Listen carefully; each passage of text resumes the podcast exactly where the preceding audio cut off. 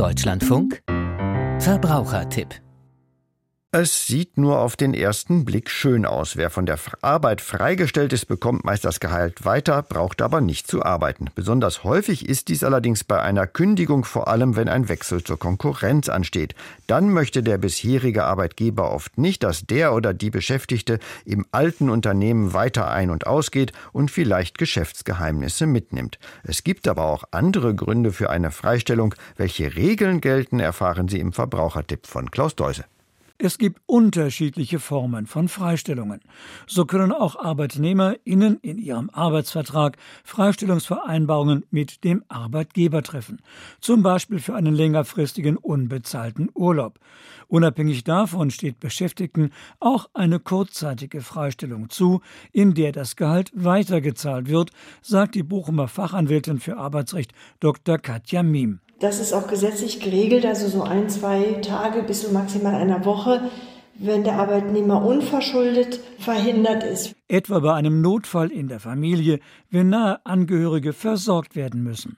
Ansonsten kommt eine Freistellung insbesondere für Arbeitgeber nach Ausspruch einer Kündigung in Betracht. Wenn man dann weiß, dass das Arbeitsverhältnis beendet wird und man dann den Arbeitnehmer auch nicht mehr in der Firma haben will, aus Vertrauensgesichtspunkten. Daraus dürfen den betroffenen Beschäftigten aber keine materiellen Nachteile entstehen.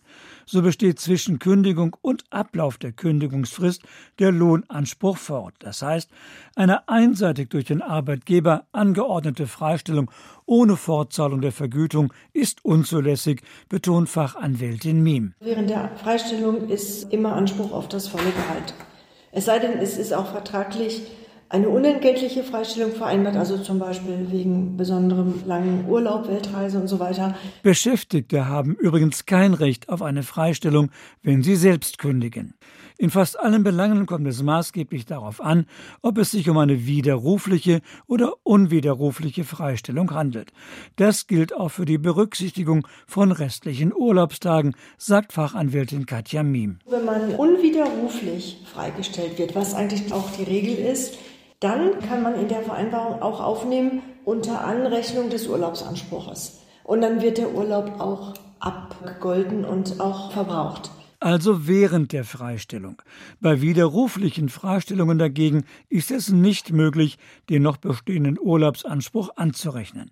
In dem Fall muss der Arbeitgeber nach Ablauf der Freistellung den Urlaubsanspruch durch Geldzahlung ausgleichen.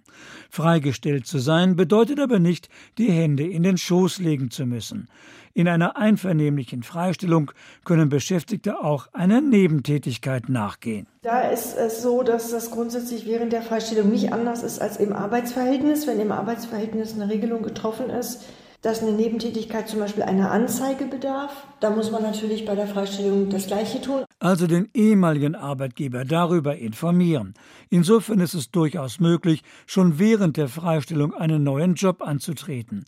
Heikel kann es jedoch dann werden, wenn es sich um ein Konkurrenzunternehmen handelt, erläutert Fachanwältin Miem. Wenn der Arbeitgeber sich davor schützen will, dass der Arbeitnehmer nicht nur freigestellt ist und noch Geld weiterkriegt und dann noch sogar zur Konkurrenz gehen kann.